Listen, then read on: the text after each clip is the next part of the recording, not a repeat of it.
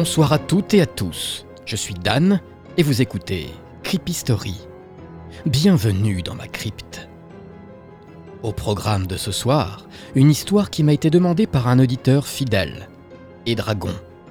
Il m'a envoyé un mail en me proposant d'écrire une histoire sur un dossier SCP. Voici donc pour vous et pour lui, ce soir, un conte horrifique que j'ai intitulé Jeu de hasard.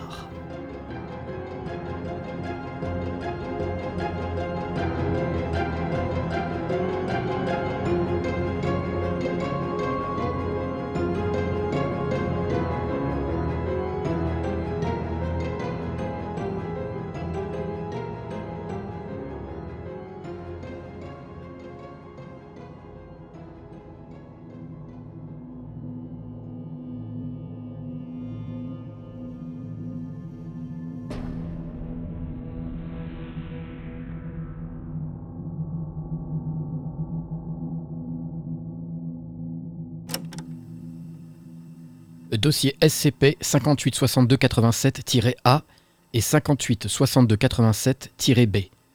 Les deux objets sont indissociables l'un de l'autre. 586287-A est une feuille blanche, cartonnée, mais souple, sur lequel se trouvent 28 cases de 4 cm de long sur 1 cm de haut. Toutes les cases sont recouvertes d'une matière grattable, comme, comme un jeu à gratter, qui ne s'enlève avec aucun instrument pointu ou coupant. Test effectué sur 58 62 87-A avec un couteau, une pièce de monnaie, un jeton de caddie ou par simple grattage avec l'ongle. 58 62 87B est un objet de forme circulaire en acier assez léger et de couleur argentée, d'un diamètre de 1 cm et d'une épaisseur de 0,01 mm. Il nous a été impossible de tordre, de faire fondre ou de percer ce jeton métallique. Après plusieurs tests, nous avons conclu que 58 62 87-B était le seul objet à pouvoir gratter les surfaces des cases de 58 62 87-A. L'agent Paul T a été préposé à la mise en action de 58 62 87-A et 58 62 87-B. Mise à disposition du fichier audio de son compte-rendu. Je suis l'agent Paul T, matricule VGZ 89 45 72 agent mis en place en ce 28 avril 2021 dans les locaux réservés longitude 4, 122e sous-sol. La pièce est fermée et gardée depuis les événements de la salle 157, la statue de béton, SCP 173. Mise en place du protocole d'instruction. SCP 586287-A comporte 28 cases à gratter. Je dois en gratter une par ligne. Donc 7 cases en l'occurrence. Un autre agent en grattera 7 autres et ainsi de suite jusqu'à ce que toutes les cases soient grattées. Nous ne savons rien d'autre sur ce que 58 62 87A peut provoquer. Je commence donc avec la première case. Tout le protocole est filmé et enregistré sur serveur dédié au centre SCP. Je vais gratter la première case de gauche, de la première ligne, avec SCP 5887-B. La fine pellicule de matière à gratter s'en va très facilement, sans forcer.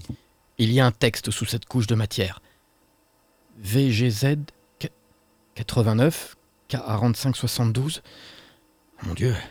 Mais c'est mon numéro de matricule. Comment, comment cela est-il possible? Je, descends d'une ligne pour gratter la deuxième case en partant de la gauche.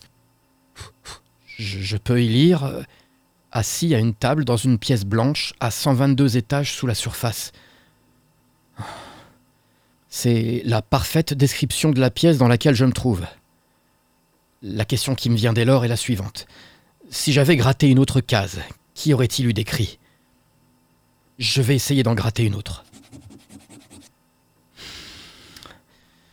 J'ai essayé de gratter une case cachée de la première ligne.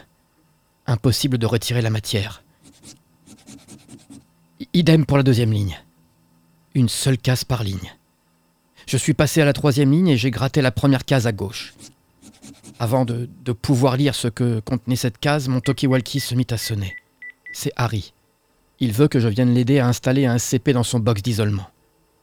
Personne d'autre n'est disponible à notre étage. Je mets en pause le protocole, le temps de la mise sous cage du SCP, et je reviens dès que possible. Relancement de l'enregistrement SCP 586287-A et 586287-B. Je peux enfin lire le texte de la troisième case. Message Harry. Vous devez isoler SCP 102 732 122. Étage porte 247. Box d'isolement mal fermé. Je... ne sais pas quoi dire. Le SCP d'Harry est effectivement le 102 732. C'est une petite hachette aux manches rouges et à la lame jaune vif, qui, lorsqu'on la tient dans la main, nous donne l'envie et l'illusion de couper du bois. Tout ce qui nous entoure sont des troncs de bois, humains comme objets inanimés.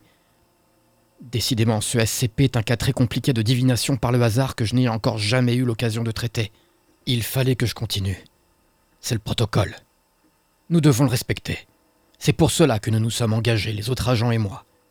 Alors je pose 586287-B sur la case la plus à droite de la quatrième ligne.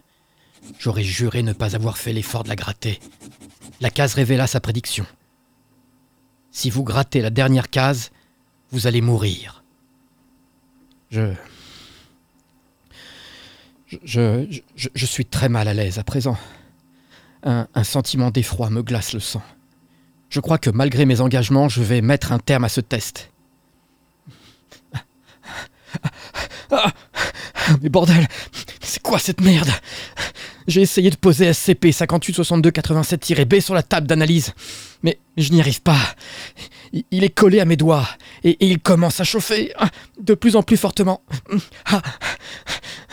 Je vais gratter la prochaine case. Celle de la cinquième ligne, la deuxième en partant de la gauche. Oh non, 58 62 87-B vous consumera entièrement si vous ne grattez pas les cases suivantes jusqu'à la dernière.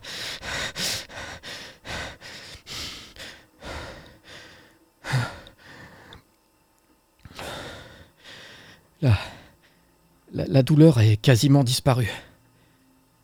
Je, pose 58 62 87-B sur l'avant-dernière case de la sixième ligne. La case la plus à gauche. Du, sang coule sous la porte.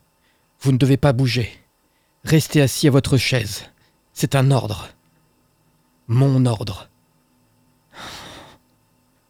Je, ne peux plus bouger le moindre muscle. J'arrive simplement à tourner mes yeux vers la porte de la salle et, en regardant en bas, je peux apercevoir une flaque de sang noir et épais jaillir par l'interstice entre le sol et la porte. Quelqu'un l'ouvre et entre dans la pièce. C'est Harry. Il est recouvert de sang et il tient dans sa main gauche SCP-102-732. Il avance vers moi. Ses yeux sont vitreux. Il a du mal refermer la box de sécurité qui devait maintenir ce SCP en état léthargique avant son, son protocole de test. Il passe devant moi et me contourne. Je, ne peux plus le voir à présent. Il, est derrière moi. Mon, bras se relâche de l'étreinte. Et, et 58 62 92-B se met à chauffer. Je, dois gratter. Je choisis la case la plus à droite de la septième et dernière ligne. Tout mon corps se raidit de nouveau et SCP 58 62 92 B me tombe de la main. Mes yeux se remplissent de larmes et j'ai du mal à lire cette dernière phrase. Oh. Harry se tient derrière vous, avec une petite hache jaune et rouge. Il la lève au-dessus de votre tête. Vous sentez le goût métallique de votre sang vous emplir la bouche. J'espère que le prochain agent sera mieux préparé que moi.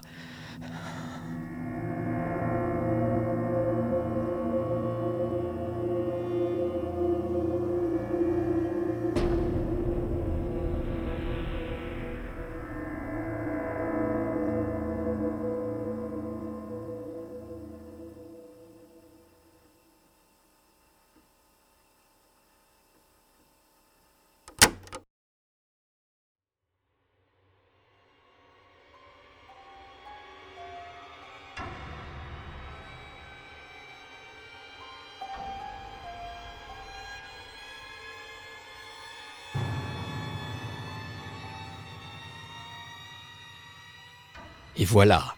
J'espère que cette histoire t'a plu, Dragon. À présent, passons à la seconde partie, avec un conte horrifique que j'ai intitulé La bête.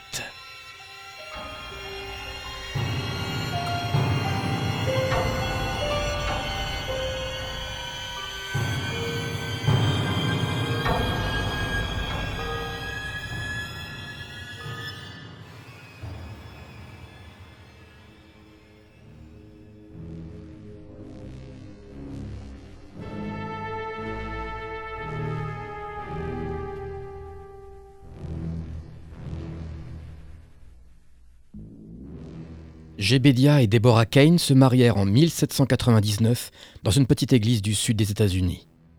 Leur union fut célébrée lors d'une caniculaire journée d'août. Pas une goutte de pluie n'était tombée depuis plusieurs jours, et la poussière de l'extérieur recouvrait le sol brûlant du lieu de culte où les amoureux se passèrent la bague au doigt devant leurs familles respectives. Déborah était resplendissante dans sa robe immaculée, des fleurs dans ses cheveux, une taille fine que Gébédia aimait serrer entre ses mains robustes et calleuses. Dans trois heures, ils seront chez eux, enfin seuls, et pourront passer le reste de leur vie à vivre paisiblement, en harmonie, en amour, qu'ils se portaient l'un pour l'autre. Seule ombre au tableau, Déborah ne pouvait pas avoir d'enfant. Et cela la désespérait au plus haut point. Une nuit, elle fit un rêve, ou plutôt un cauchemar. Elle vit pendant son sommeil une forme faite de fumée noire qui lui tendit avec des bras qu'il ne possédait pas un bébé recouvert de matière et de sang. Un petit être humain juste né, qui étrangement ne pleurait ou ne hurlait pas. Un bébé à venir d'un calme et d'une patience hors du commun pour un enfant normal. Son regard était sombre, accentué par des sourcils pleins de méfiance et de certitude. Lorsqu'elle se réveilla cette nuit-là, elle suait à grandes eaux, et dans ses pupilles restait cette forme qu'elle espérait tant, ce bébé qu'elle était prête à accueillir et à aimer, mais qu'elle savait impossible. C'est en 1805, en avril, le 20 de ce mois, un dimanche après-midi, que naquit Harry, un bébé tout rose et potelé, il poussa un cri en sortant du ventre de sa mère. Ce fut son premier et son dernier. Il mourut quelques minutes plus tard d'un problème que les médecins ne purent expliquer. C'est aussi en 1805, en avril, le 20 de ce mois, un dimanche après-midi, que naquit Henri, son frère jumeau. Un bébé terne et malingre. Il ne poussa pas de cri mais resta en vie, lui. Au vu de son état physique, les médecins ne purent expliquer comment il pouvait être encore en vie. Ce jour-là, Gébedia et Deborah Kane célébrèrent la naissance et, pleurèrent la mort de leurs enfants. On enterra Harry dans le jardin de la demeure des Kane et on baptisa Henri dans la petite église où ils se marièrent. Et pendant tout ce temps, Henri ne pleurait guère et ne criait pas plus. Les premières années passèrent et Henri grandit dans une famille aimante et attentive peut-être un peu trop au dire des voisins. Les Caïn étaient de fervents chrétiens et ils fréquentaient l'église de leur village le plus souvent possible. Ils étaient assez actifs dans leur communauté, au plus grand ravissement du père Alan, le prêtre de l'église. Henri parla très tardivement, mais dès qu'il sut, il prêcha la bonne parole partout où il allait. Lorsqu'on lui demandait où il tirait autant de ferveur pour la religion, il répétait que c'était son frère qui le guidait par-delà la mort, par-delà les étoiles, pour lui donner la force de parler au nom de Dieu. Les gens du village trouvaient ça étrange, mais après tout, pourquoi pas, si ce jeune homme était heureux comme cela. À 16 ans, Henri rencontra Lara Inglewood, la fille du cordonnier du village une beauté parfaite, tant par son physique que par son intelligence. Les autres garçons ne comprenaient pas pourquoi Lara était tombée amoureuse du fils Kane. Il était maigre et chétif. Il commençait à perdre ses cheveux et ses dents en avant lui donnaient un air chevalin. Elle clamait alors haut et fort à ceux qui le dénigraient que c'était un homme adorable, érudit et sérieux, tout le contraire des autres jeunes de son âge habitant leur village et fréquentant leurs écoles. Qu'il avait de la discussion et des bonnes manières. Elle était heureuse avec lui et voulait le faire savoir à la terre entière. Henri et Lara se marièrent deux ans plus tard pour le grand plaisir des Kane. Il fut donné une grande fête au village en leur honneur où Henri resta assis toute la soirée, scrutant d'un glaçant regard les invités ivres et dansant. Quelques années plus tard, Lara était méconnaissable. Son doux teint de porcelaine laissa place à une peau meurtrie par le temps et le manque de soins. Le souffle chaud de la région n'y était pas pour rien. Elle abandonna ses magnifiques habits pour des vêtements plus ternes et abîmés. Son corps jadis fin et élancé prenait du poids et de la masse pour être véloce et puissant. Pourtant, la jeune femme gardait en elle le sourire et la joie de vivre qui la caractérisait avant son mariage. Elle gardait aussi un amour profond et une adoration sans borne pour son mari, tant chéri. Les années passèrent encore et les parents Kane moururent. Henri les enterra près de Harry.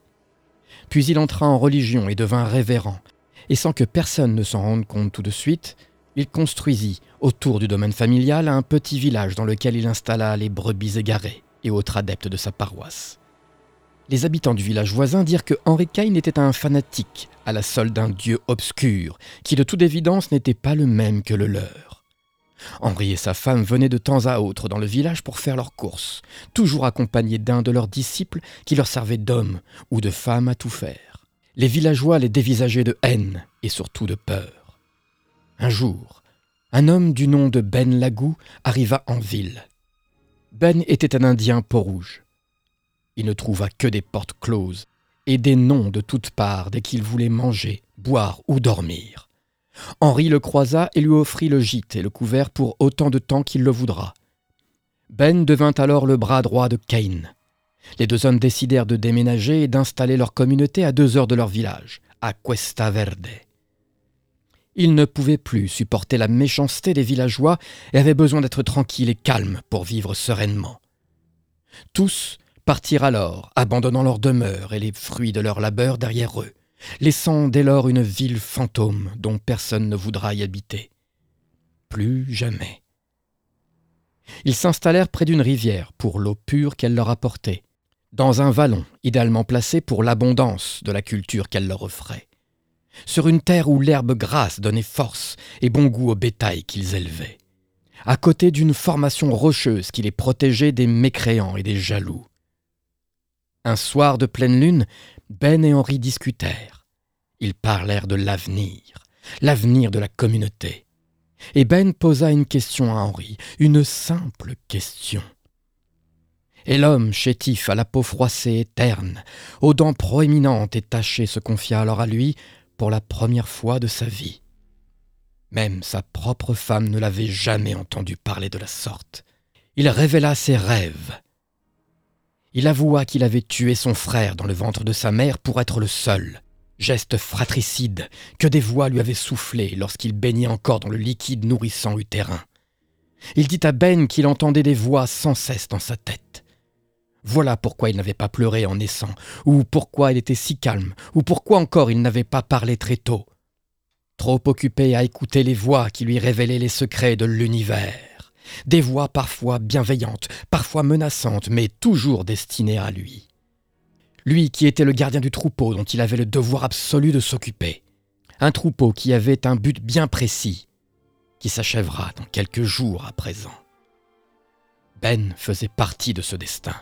Il faisait partie du troupeau et allait finir comme lui pour servir Cain, pour lui donner la force et le pouvoir suprême.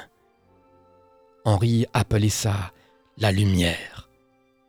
Il termina en expliquant à Ben que les voix lui chuchotaient un nom depuis qu'il était tout petit, le nom de celle qui le guidera vers la lumière, pour lui donner sa force, pour lui permettre de gouverner sur le monde entier. Non, il n'avait pas perdu la tête. Il était bien trop intelligent pour ça. Non, il était tout simplement sur le point de réussir ce pourquoi il travaillait depuis toutes ces années, avec acharnement et patience. Il allait rejoindre les anciens et devenir celui qu'il espérait depuis tout ce temps, de silence et de regard inquisiteur. Il allait devenir la bête, celle qui allait marcher sur les faibles, les idiots, pour les guider vers le gouffre brûlant au relent de soufre et de sang celle qui mènera l'humain à sa perte en les précipitant dans les flammes de l'enfer. Ben prit peur et essaya de dissuader à Henri, mais il était trop tard et le révérend Cain avait déjà tout prévu. Tous ses adeptes, même sa femme, l'attendaient déjà devant l'entrée de la grotte. Il leur avait dit que la fin des temps était proche et qu'ils devaient tous s'enfermer dans cette prison de pierre pour survivre à l'apocalypse. Mensonge et calomnie de la part d'un vieux fou. Henri Cain quitta Ben et rejoignit le reste du troupeau, attendant leur gardien pour se diriger vers leur dernière demeure. Ben, pris de panique, s'enfuit de la communauté, tiraillé entre son besoin de survie au révérend et la culpabilité de laisser tous les autres entre les mains osseuses et démoniaques de celui qui lui avait donné une chance quand tout le monde le rejetait. Comme tous les autres, il avait bu de la tequila avant de pénétrer dans la grotte. Comme tous les autres, l'effet de l'alcool empoisonné l'avait rendu docile, mais pas assez pour se laisser faire. Il se fit vomir sur le sol poussiéreux de Cuesta Verde et aperçut dans la flaque de bile et d'alcool une créature immonde se tortillant dans le liquide. Un coup de botte et la chose devint histoire ancienne. Il courut comme jamais il n'avait couru avant. Se promettant de combattre jusqu'à sa mort et bien au-delà le démon Cain sous n'importe quelle forme qu'il prendra après ça. Le révérend Cain entra dans sa grotte, accompagné de sa femme et de quarante autres personnes. Hommes, femmes et enfants, tous sous l'emprise de la tequila, tous apeurés, louant Henri Cain comme le Messie, sauveur de leurs âmes. Tous le servant afin de récolter leur vie dans la mort, récolter l'énergie des esprits de ses disciples dans l'au-delà pour acquérir le pouvoir surnaturel. Tous s'agglutinèrent autour de lui en chantant des louanges mêlées de larmes et de sueur. Tous l'étreignirent en pleurant, le suppliant de les sauver. Et lui, souriant de sa bouche d'encarnassière, et n'écoutant plus depuis longtemps les psalmodies de ses disciples, omnibulés par le prénom sans cesse répété par ses voix internes. Ce prénom que seul lui, le révérend Cain, pouvait entendre, un prénom plein de promesses, celle qui pourra le mener dans la lumière pour en être le seul maître, celle qui prendra la main de la bête pour le diriger vers son but ultime.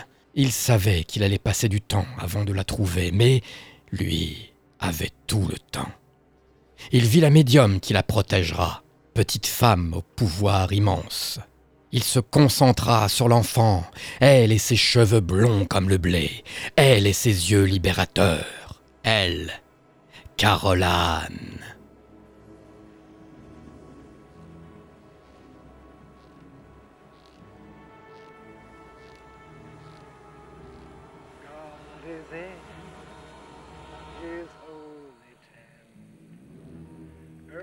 Thoughts be silent now, while we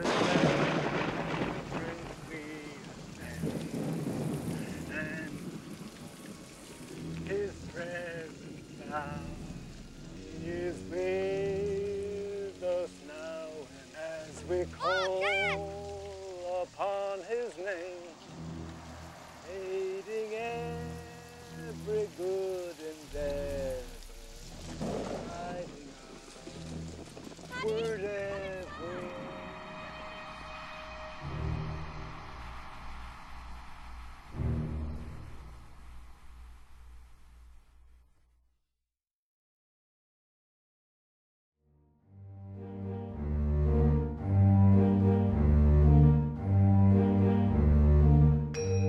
Vous venez d'écouter une histoire fortement inspirée du film Poltergeist de 1982, réalisé par Toby Hooper. J'ai voulu donner une genèse au personnage du révérend Cain, figure monstrueuse de la saga.